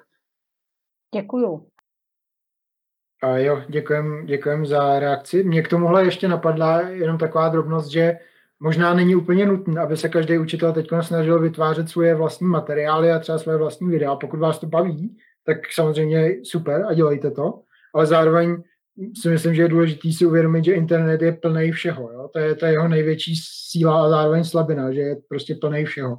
Takže možná třeba by stalo za to se zamyslet nad schromažďováním vhodných materiálů a třeba um, spíš hledat typy na věci, které už existují a ty potom dávat studentům, než třeba nutně vymýšlet něco nového. Ale je to na vás. Samozřejmě, pokud vás baví tvořit, tak tvořte je to nejlepší věc, co můžete udělat. No já jenom si k tomu můžu, aby to nevypadalo, že nevím, že na YouTube nejsou ty videa, jo, ale já jsem právě třeba po shlédnutí několika eh, jako i kvalitně udělaných výukových videí z matematiky usoudila, že to těm dětem jako stejně líp vysvětlím já, protože jsou zvyklí na můj způsob. Jo, někdy eh, za druhé jsem stejně to video musela zhlédnout celé a pak jsem zjistila, že mládenec tam, tam vysvětluje úplně zbytečně složité postupy, když to není potřeba. To byla jedna věc. No a druhá věc eh, je, že třeba když jsem dětem pouštěla, což jsou výborný videa, neskreslená věda z fyziky, tak jak bych řekla, že už pátá neskreslená věda jim jako trochu lezla krkem, tak jsem si řekla, že když to mě baví kreslit, takže, takže jsem říkala, proč to neskusit sama, že přesně, že teď tímhletím, touhletou výukou se neučí jenom studenti, ale učíme se i my, takže je to přesně tak, jako vím, že ty videa jsou, ale připadá mi, že protože nepořádám tyhle online kurzy, že je to taková možnost, jak těm dětem poskytnout sebe, jako v té výuce, jo. A aby i oni měli pocit, jako že nedřou jenom oni, ale že i my, jako jenom jim nepošleme, hele, tady CTRL, co CTRL, a, a ještě si opište tady z toho ty výpisky, ale že do toho vložíme i, i my něco vlastního. A je pravda, je že do... jako, já zase nemám tolik těch předmětů, že naštěstí mám trošku malinko menší úvazek, kdybych asi měla natáčet pro 8 různých tříd, 8 videí, to bych se z toho zbláznila, jo? takhle si s tím můžu pohrát trošku. Jo, tohle to je určitě dobrá myšlenka a myslím si, že, že jste to hezky sformulovala, že je potřeba taky těm studentům dát jako část sebe, protože vlastně jste to pořád, pořád vy a byla, byla by asi jako škoda vlastně celou tu výuku v karanténě jako ponížit na to, že by to bylo jako zprostředkování co nejlepších zdrojů pro ty studenty a pak nějak jako hodnocení jejich práce. Takže díky. Já myslím, že teď už je čas, aby jsme se posunuli trochu dál. Máme za sebou hodinu. Pokud už někdo z vás se chce odpojit, tak já to chápu. Tak klidně třeba napište do chatu a odpojte se. Pokud chcete pokračovat dál, tak nám tady zbývají další dva takový větší body na programu a je to jenom na nás, jak, jak dlouhý je uděláme. A ten první bod eh, je o tom, že bychom se měli pokusit společně navrhnout nějaký konkrétní, jasný věci a řešení, které by vedly k tomu, že by eh, tu výuku v karanténě udělali víc jako plnohodnotným zástupcem té normální výuky. Jo? A nechám to na vás, jestli si myslíte, že to je správná věc se o to snažit, jestli je to vůbec možné, jestli máte chuť se k tomu vyjádřit, jestli máte nějaké nápady, tak teď je možnost. Já bych možná začal s jedním svým nápadem, který jsem dostal. Ono to vlastně není nic revolučního, ale myslím si, že je důležitý pro ty studenty mít jako více zdrojů, ze kterých slyší ty stejné informace, nebo jako slyší je v různých podobách. Takže právě by se mi líbilo, i kdyby po skončení tady toho stavu byly používány nějaké internetové materiály k doplnění a, nebo k utvrzení těch znalostí. Prostě napadá mě klasický, klasická prostě Khan Academy, její česká verze, tak je prostě super, když něco z té školy umíte a pak se ještě někde jinde utvrdíte v tom, že tomu doopravdy rozumíte, protože to slyšíte od někoho jiného. Takže to je jenom takový nápad, možná co do budoucna. Můžu jenom k tomu. Tímhle tím úplně souhlasím, ale problém je, že při dnešním počtu vyučovacích hodin ve škole to je nerealizovatelný protože byste přišli domů v půl pátý, ještě byste si měli pouštět videa, jo, že já když takhle pozoruju, tak by to chtělo jako dopřát si jeden, dva dny v týdnu právě toho home officeu na, to, jako na tu vlastní iniciativu, že ta škola by měla složit opravdu k interakci, k vysvětlování a tak dále, ale eh, přesně když se na to můžete podívat na videu, proč má stejnou šaškárnu předvádět učitel před tabulí, ten je potom k té interakci, k tomu, abyste mohli položit otázky, ona to mohla odpovědět. Jo. Takže první základem by bylo skrouhnout počty hodin ve škole, a potom bude na tohleto čas. Děkujeme. Uh, tady souhlasím s Pančelkou Mikovou. Bohužel teda nejste u mě na škole, ale zdáte se fakt jako skvělá učitelka, stejně jako všichni učitelé, to jsou tady. ale uh, co jsem chtěla říct, jo, že uh, mně třeba osobně by přišlo fajn, že potom, co skončí karanténa, tak s tím skrouhnutím uh, vyučovacích hodin ve škole, tak by bylo třeba dobrý, kdyby jsme měli de facto míň dnů ve škole, nebo jak to říct, že bychom měli třeba, já nevím, dva dny z těch pěti dnů, co jsme normálně chodili do školy, tak bychom měli takový ten home office, když to tak řeknu. Jo, že bychom třeba, já nevím, pondělí, úterý, středa chodili do školy a od čtvrtka bychom de facto měli volnost tím, že ten čtvrtek, pátek bychom fungovali jakoby na těch online hodinách nebo prostřednictvím Moodle testů nebo podobných věcí. Že to, to by mi přišlo jako takový trošičku rozumnější řešení, když už se bavíme o tom skrouhnutí hodin, protože v momentě, kdy jako uh, člověk třeba jde ze školy, tak spousta mých spolužeček třeba chodí po škole hnedka do práce, nebo spousta lidí se věnuje nějakému sportu, tak jde po škole na trénink nebo takhle. Takže kdyby se měla jakoby ta online část uh, té školy, té výuky přesunout někam, tak by to byl třeba jeden, dva de facto volnější dny, kdyby jsme jakoby fungovali na tady těch home office, když to tak řeknu. Ale samozřejmě ne každý by se tomu byl ochotný úplně přizpůsobit, protože jakmile by měl od čtvrtka padla, tak spousta plnoletých už jako ve středu večer by si zařídila hospodu s kámošema a tam by to jako skončilo a do čtvrtka do oběda by nebyly přístupný. Jo, takže buďme realisti, tohle je prostě fakt, ale jsou i tací, kteří by to třeba byli schopní nějakým způsobem jako ukočírovat. Po čase určitě, ale momentálně s touhle situací, když já sama za sebe vím, jak já jsem organizovaná, spíš nejsem a jak spousta lidí s tím má problém, tak by to byla věc, kterou by se třeba lidi po nás a ty další generace a to, tak by ten skill, který my teďka se nutíme učit, aby jsme byli schopni v té karanténě fungovat, tak oni by už ho měli jakoby naučený, protože by na to byli částečně najetý už jako ze školy.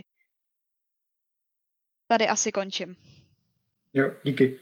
Já jestli můžu, um, já si myslím, že tady ta myšlenka jakože školního home officeu, třeba jednou, dvakrát týdně, je podle mě hodně zajímavá a myslím si, že by dávalo smysl, ale rozhodně si nemyslím, že by dávalo smysl ji vyplnit tím, aby studenti jako v tom čase vyplňovali něco na Moodle nebo na Google Classroom. Můj názor je, že pokud by se takovýhle režim měl nastolit, tak si myslím, že tady ten den home office by měl být zároveň den, kdy učitelé ne třeba vždycky, ale třeba po důmluvě nebo často by byli k dispozici pro individuální konzultace, třeba ve škole, nebo pro jako skupinové konzultace. A myslím si, že by měl být prostor a to, co by se mělo podle mě zavádět ve školství na všech stupních, je nějaká samostatná práce studentů na nějakých větších, dlouhodobějších projektech. A nemusí to nutně být jako uh, ročníková práce, ale může to být třeba projekt, který se bude táhnout několik týdnů. A umím si představit, že by prostě jednou týdně byl školní home office a studenti by pracovali skupinově na projektech a měli by k dispozici ve škole učitele pro konzultace. Nevím, jestli to dává smysl někomu dalšímu. To je za mě všechno. Mně se to moc líbí, tahle, tahle myšlenka, výborný. A myslí, myslíte si, učitele, že tohle je realizovatelný? Že ten systém je schopný jako tohle udělat? To, to by se museli některé předměty jak se jakoby zbavit některých hodin a když si dovedu představit ty boje, že by třeba chemikářky u nás ve škole měly přijít o jednu hodinu, tak, ale jinak by to bylo krásný. Abych to třeba viděla optimálně na úterý nebo na čtvrtek. Jako určitě ne pátek, aby se nestal svůj prodloužený víkend. Jo? Taky prostě vím, že zase ještě se do té školy vrátím a budu muset ukázat, co ten o tom volném dnu dělal. Jo? Hmm. Ale jako dovedu si představit, že v pondělí řeknu, hele, projděte si tohle a ve středu mi položte otázky. Uh-huh. A myslíte, že tenhle ten problém vzdávání se hodin by se dal vyřešit tím, že by studenti byli nucení si víc vybírat, co vlastně chtějí studovat? To znamená, že by si z, ze skupiny předmětů by si vybrali podmnožinu a pak vlastně by se věnovali jenom těm zvoleným předmětům. A to by možná potom vedlo k tomu, že by se vytvořil prostor pro takovéhle věci. To byl já... jako hodně dobrý nápad. Promiň, Adame, že ti do toho skáču, ale uh, já třeba sama za sebe vím, že bych některé předměty, co na škole mám, ze kterých nebudu maturovat, tak mi jsou úplně k ničemu a vlastně je to jenom taková jako výstelka času. A většinou o tady těch jako předmětech, tak de facto jako by si hledím svýho. Já většinou toho učitele ani neposlouchám, když řekne něco o testu, tak jo, fajn, naučím se to, co mi spolužačka řekne, ta zodpovědnější z nás dvou, ale uh, že to je ten předmět, ta hodina, kterou já využiju proto, že se naučím třeba dopředu na nějaký test, který píšeme později ten den, nebo že se věnuju vlastní práci nebo něco takového. Jo, že právě tady to by mohlo zamezit těm zlobivějším žákům, jak už tady byly jako jednou zmíněný, který ty hodiny prostě nebaví, nechtějí je dělat a, a nechtějí se jim věnovat ani později do budoucna nebo tak. Jo, určitě by si každý měl něco zkusit. Já třeba sama za sebe bych nevěděla, že by mě bavilo právo nebo daně. Ale stalo se a na ty hodiny, hodiny nakonec jako chodím i ráda. Ale tím, že by si vlastně studenti, já nevím, třeba po jednom roce, tak by si vybrali, co jako chtějí a co vyloženě nechtějí, že by to byly, já nevím, že by si omezili třeba dva předměty nebo něco takového. Tak by to podle mě jako dávalo smysl. A teďka už můžeš, Adame. Jo, já na to podle mě poměrně plynule navážu, protože já znám školy, které, jsou to i gimply, které jako mm, umožňují tady tu flexibilitu svým studentům. Je to třeba Česko-anglický gymnázium v Budějovicích. Má prostě streaming, kde si ty studenti vybírají předměty dokonce v různých obtížnostech, právě na základě toho, uh, čemu se chtějí věnovat. Ale pak znám právě i jako ten druhý protipol, což je třeba náš Gimple, který je totálně striktní v tom rozvrhu a v podstatě i ve čtvrtáku máme v podstatě všechny předměty, které jsme měli v prváku a je to těžce všeobecný. Takže a já osobně, je to takový můj mm, sen, o kterém jsem přemýšlel ve čtvrtáku už hrozně dlouho, jaký by to bylo, kdybych přišel do školy a doopravdy bych tam od 8 do 2 strávil ten čas jako efektivně nad těma věcmi, který budu třeba za rok nebo za půl roku potřebovat. Já jsem si říkal, tak jako můj ideální den by byl jako třeba tři hodiny matiky, jo, nějaká, nějaký jazyk a k tomu třeba zase prostě moje maturitní věci, které potřebuju na výšku a k maturitě. Takže já osobně bych byl taky pro nějakou větší specializaci, prostě osekat ty předměty, ale samozřejmě je to zase problém nějakých těch úvah managementu té školy a jak to dát a slepit všechno dohromady, aby ty učitelé, aby to bylo přijatelné pro učitele. No. Je to prostě manažerský úkol a těžký. Díky. Já bych tomu chtěl jenom hrozně krátce doplnit, že ono to není jenom vlastně tadyhle ta volba předmětů z, jako z, větší, z větší skupiny. Tam je i další důležitý aspekt a je to o tom, že a, tím přenášíte část odpovědnosti na toho studenta. Jo, protože ten student si musí rozmyslet, co ho zajímá nebo co je pro něj důležitý a musí se rozhodnout. A to je něco, co po něm ten systém většinou nechce a myslím si, že je to velká chyba. Jo, že jednak ty školy musí dávat těm uh, studentům příležitost jako zjistit vlastně, co je baví a co chtějí dělat, ale zároveň by na ně měli i házet uh, zodpovědnost a donutit je, ať se rozhodnou. Ať se prostě rozhodnou, co chtějí dělat a může prostě přijít i, že jo, ta věc, že třeba zvolí špatně a pak to budou chtít nějak jako měnit a to prostě je život. A myslím si, že ty studenti by měli být exponovaní těmhle těm rozhodnutím.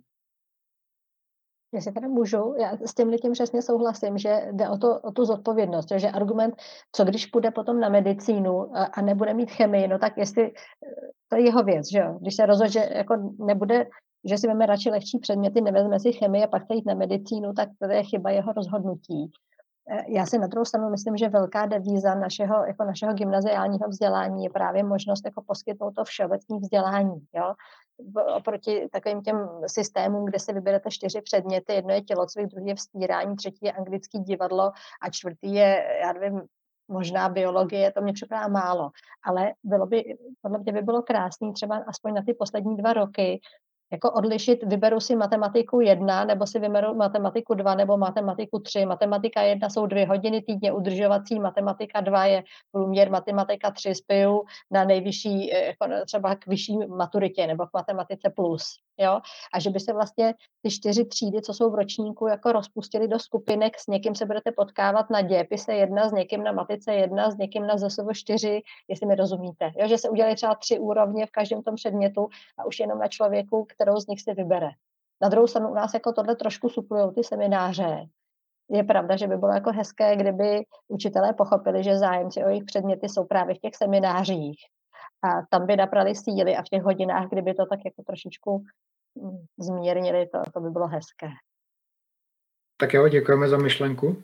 Myslím si, že, že ty, ty okruhy pomalu vyčerpáváme. Já bych ještě chtěl zkusit znovu zmínit tu jednu věc, která, která je, je to takový moje téma, já se omlouvám, jestli to tlačím lidem, nebo jestli to tlačím jako až moc, ale to, co podle mě je největší, jako z té mojí zkušenosti, jako fakt všechny ty stupně českého vzdělání, tak si myslím, že největší bolest nakonec byla to, že jsem se nenaučil jako pracovat na projektech, nenaučil jsem se pracovat v týmu, nenaučil jsem se dělat chyby. Jo, já jsem, já když jsem jako odcházel ze školy, tak jsem měl jako strach dělat chyby, což je jako hrozný, protože to vás paralyzuje. Takže si myslím, že to, co by se mělo dělat, je zavádět takovou tu takzvaně projektovou projektovou výuku. A ono je to samozřejmě náročný, protože na to nikdo není zvyklý a teď je těžký jako rozhodnout, co je dobrý projekt a, a co znamená dobrá exekuce. Ale myslím si, že by fakt se měly vyvíjet snahy v to, aby studenti v malých skupinkách, třeba ve čtyřech lidech, pracovali na a, nějakých projektech a ty by potom prezentovali jakýmkoliv způsobem. A mně přijde, že teď tím, že se všechno jako zastavilo svým způsobem, tak je hrozně vhodná příležitost se zamyslet nad těma věcma. A myslím si, že především učitelé by se měli zamyslet nad tím, jako, kam vlastně jako chtějí směřovat to své úsilí, jako co je vlastně cílem, co chcete ty studenty naučit. A já samozřejmě chápu, že je tam spousta jako limitů, jo? že musíte plnit nějaký plány, nějaký zákony, ale jako, podle mě jako jsou i důležitější věci. No. A myslím si, že jako na vás upřímně je zodpovědnost v tom, že byste se taky měli snažit třeba prosazovat věci, které si myslíte, že jsou správné, přestože to samozřejmě může být hodně jako těžký. Takže to je moje myšlenka, pokud někdo chce reagovat. Jenom jestli do toho můžu rychle vstoupit, tak tahle ta projektová výuka, to by bylo super, já jsem nad tím už párkrát přemýšlel, jak by to bylo krásné, kdyby to takhle fungovalo, ale vlastně problém je, že pořád vlastně v tom systému se nachází lidi, kteří jsou na těch školách, ne, že se chtějí něco naučit, ale že prostě chtějí, že ten papír, já mám prostě maturitu a jdu pryč, že nezajímá mě to. Jo, že jako je potřeba prostě pořád tam mít nějaký systém pojistný, který právě tyhle ty lidi by byl schopný vyselektovat. Jo? Aby tady potom nepobíhalo 50 tisíc lidí, kteří budou inženýři, ale nebudou vlastně umět vůbec nic, nebudou to chtít dělat. Jako samozřejmě přeháním teďka, ale že na to je třeba taky si dávat pozor, podle mě. Jo, chápu, no, díky za reakci. Jo, dává to smysl, no. Určitě je potřeba najít nový nástroje, no, protože, jak už tady zaznělo několikrát, můj osobní názor, a asi si to myslí i další lidi, jako ty, to známkování stejně není jako efektivní nástroj, jo. To prostě, my musíme najít nějaký nový, no. A, nebo je to jednoduchý, ale musíme. Já ještě, si můžu, uh, tak sama za sebe vím, že ta škola nás tak nějak jako bude to znít trošku filozoficky, možná trapně, ale že nás neučí chtít vědět. Že de facto se učíme kvůli tomu, aby jsme měli tam tu jedničku nebo těch 100% nebo něco. Ale neučíme se kvůli tomu, aby jsme tu látku pochopili a aby jsme ji v životě třeba byli schopni použít. Protože si myslím, že třeba mě matika baví a mám ji ráda a mám na ní skvělou učitelku. Takže já do těch hodin chodím s tím, že chci vědět. Ano, později třeba budu maturovat z matiky, ale že chci vědět, chci to chápat víc a chci tomu rozumět. Ale třeba na, nevím, hodiny češtiny, tak chodím jenom kvůli tomu, abych jako byla schopná napsat další písemku. Protože mě to téma jako nezajímá, nebaví a nudí mě. Takže je to takový půl na půl, že člověk jakoby nechce vědět. Ten předmět kolikrát jako ne všem jako padne všechno, takže nejde vždycky se shodnout úplně ve všem ale je to takový, teď jsem to řekla asi trošku jako hloupějc, ale je to takový, že ten člověk by měl chtít jako umět to, vědět to a zvládnout ten materiál a ne každý to dneska tak má, včetně mě.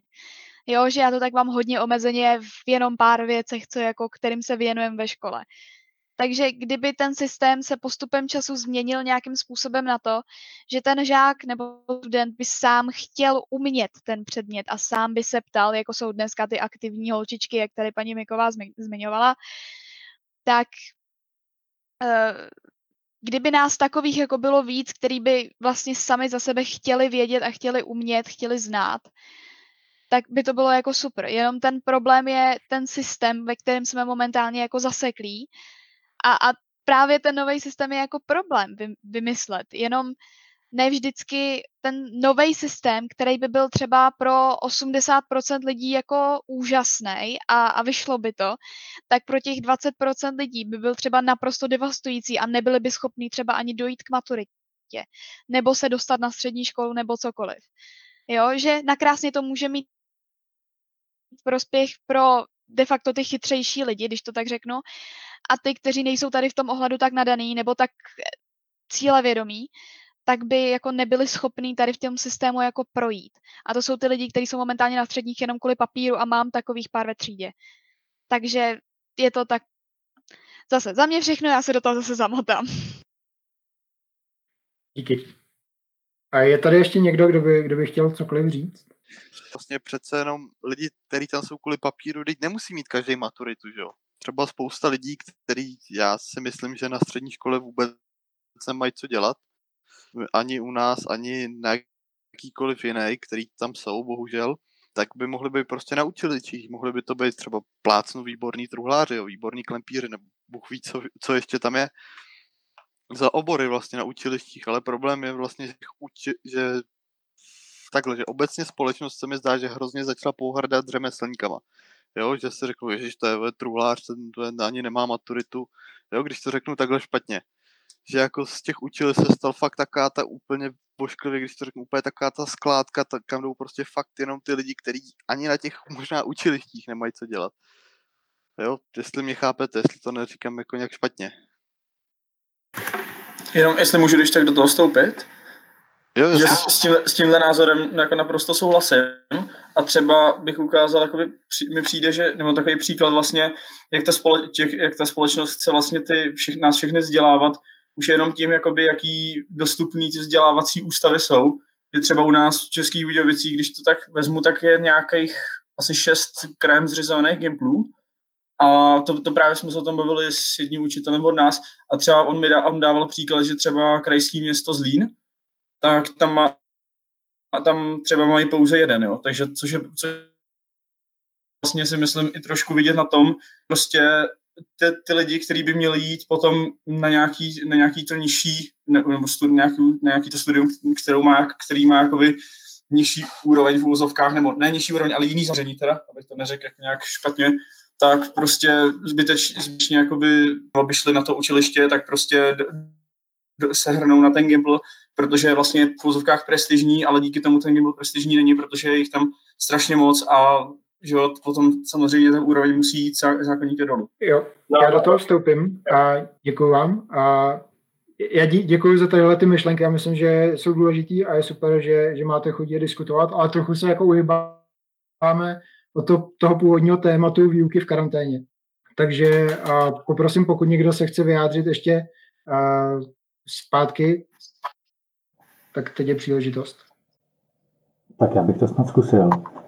Um, když jsme se bavili o té klasifikaci, tak v takovým pozitivním duchu to zakončím, to možná tady to téma. A tak asi není učitel, který by nad tím netrávil strašně moc času nad přemýšlením vlastně, jak motivovat studenty a jak, jak ta klasifikace k tomu třeba třeba pomáhá, nebo naopak demotivuje ty studenty. Já měl vždycky za to, že ta klasifikace, to je ta naše tradiční pětistupňová, že motivuje hlavně dva typy studentů. To jsou hlavně studenti, kteří bojují o čtyřku, aby nebyli vyhození ze školy nebo aby nedělali reparát. A pak jsou to ty, a opět tady zase zmíním ty, ty akční a nešpatěné holčičky, která v úzovkách, které No a to mezi tím, tak eh, to zase bych řekl, že úplně tolik nemotivuje tady ten styl. A právě tady ta online karanténa v tomhle tom smyslu dost otevírá řek mnohem modernějších, jako bude na stole. A možná, že ve finále tady ten princip a toho, toho učitelství, toho školství, a který je v podstatě 19. století, akorát samozřejmě s modernějšími praktikama, nebo jak, jak u koho, tak by se mohlo začít nějakým způsobem progresivně vyvíjet dál. Díky Štěpáne, to byla, to byla dobrá myšlenka. Tak možná já, jenom bych chtěla říct, že co jsem zaslechla pana ministra Plagu, tak ten sám říkal, že má, že ta karanténa hodně urychlí úvahy nad obsahem těch stráncových vzdělávacích programů a studijních plánů, že se ukazuje, že opravdu jsou přehlcené, takže si myslím, že trošku jako ke snížení množství učiva by to vést jako mohlo a mělo. A musím říct, že teda u nás na škole, rozhodně u nás eh, v kabinetu matematiky, fyziky se o tom diskutuje dlouhodobě. Hlavně tady vždycky nadáváme na biologii, chemikáře, že ty to přehání, protože my samozřejmě, eh, jak si ubíráme jen co můžeme, ale to dělám legraci. To, to, jsem, to jsem moc rád, že, že to diskutujete. Já to trošku můžu, jenom jestli to můžu odlehčit trochu. A tady samozřejmě nastoupí otázka, který ty předměty se škrtat. Já bych s paní kolegyní Míkovou byl určitě zajedno, že biologie a biologové a chemikáři toho, toho nakládají strašně moc. A tak tam bych třeba doporučil opravdu nakládat jenom tím uchazečům o medicínu. ale ona se jako první, jeden z prvních předmětů, na který se ukáže, tak je předmět, který učí děti porozumět světu. A to je můj zeměpis.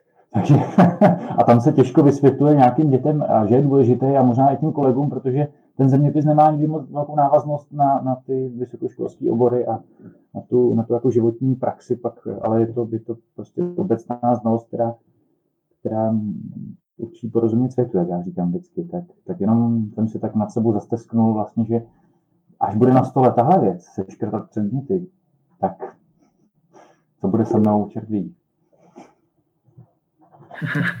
Díky Štěpáne. Já si myslím, že způsobů, jak, jak objevovat svět, je spousta. Není to jenom z pohledu zeměpisu a myslím si, že právě by to mělo být vždycky individuálně, ale a je to tady, rozumím, je to rozumím, tady. rozumím, ti, rozumím ti a díky, díky za myšlenku. A chtěl by se někdo další vyjádřit? Mně se to hrozně líbila ta myšlenka porozumět světu, totiž to by podle mě měly učit všechny předměty. Jo. Každý předmět by měl učit porozumět světu ze svého hlediska a ne právě učit jako detaily, který se našprtáte, pak to jako váma proteče jako tím průtokovým ohřívačem, vyleje se to na papír, na písemce a zapomene se to, ale to je to, na co by ten učitel měl pořád myslet, jak zapadne to nový poznání do toho pucle poznání světa. Jo? A kdyby se na to dívalo z tohohle toho jako porozumě tomu světu, tak najednou se to studium jako skrouhne na polovinu obsahu, ale zároveň ten výstup bude úplně jiný, protože budeme mít lidi, kteří se budou snažit, jak to krásně řekla Kateřina, rozumět tomu světu. Jo, a to je, já si myslím, že když někdo chce jako něčemu rozumět, tak já doufám, že každý student u nás na škole si najde aspoň jednu věc, kterou jako chápat chce. Teď není mojí povinností chtít chápat všechno, že jo. Já si jako vyberu to, co mě zajímá a budu se snažit to chápat aspoň z tohohle toho pohledu a jestli někoho baví všechno, tak je to krása, ale hm, tak. Děkujeme. Tak pokud, pokud mi to dovolíte, tak uh, já si myslím, že je čas se uchýlit ke konci. Já jsem hrozně rád, že jste se připojili a překvapilo mě především jako množství studentů, kteří měli zájem se připojit a být tady hodinu a půl. Tohle, to jsem fakt nadšený, takže moc díky. A je ne, nemenší dík patří taky učitelům. Opravdu si cením, že jste měli chuť teď strávit ten čas a, a diskutovat tohleto s námi.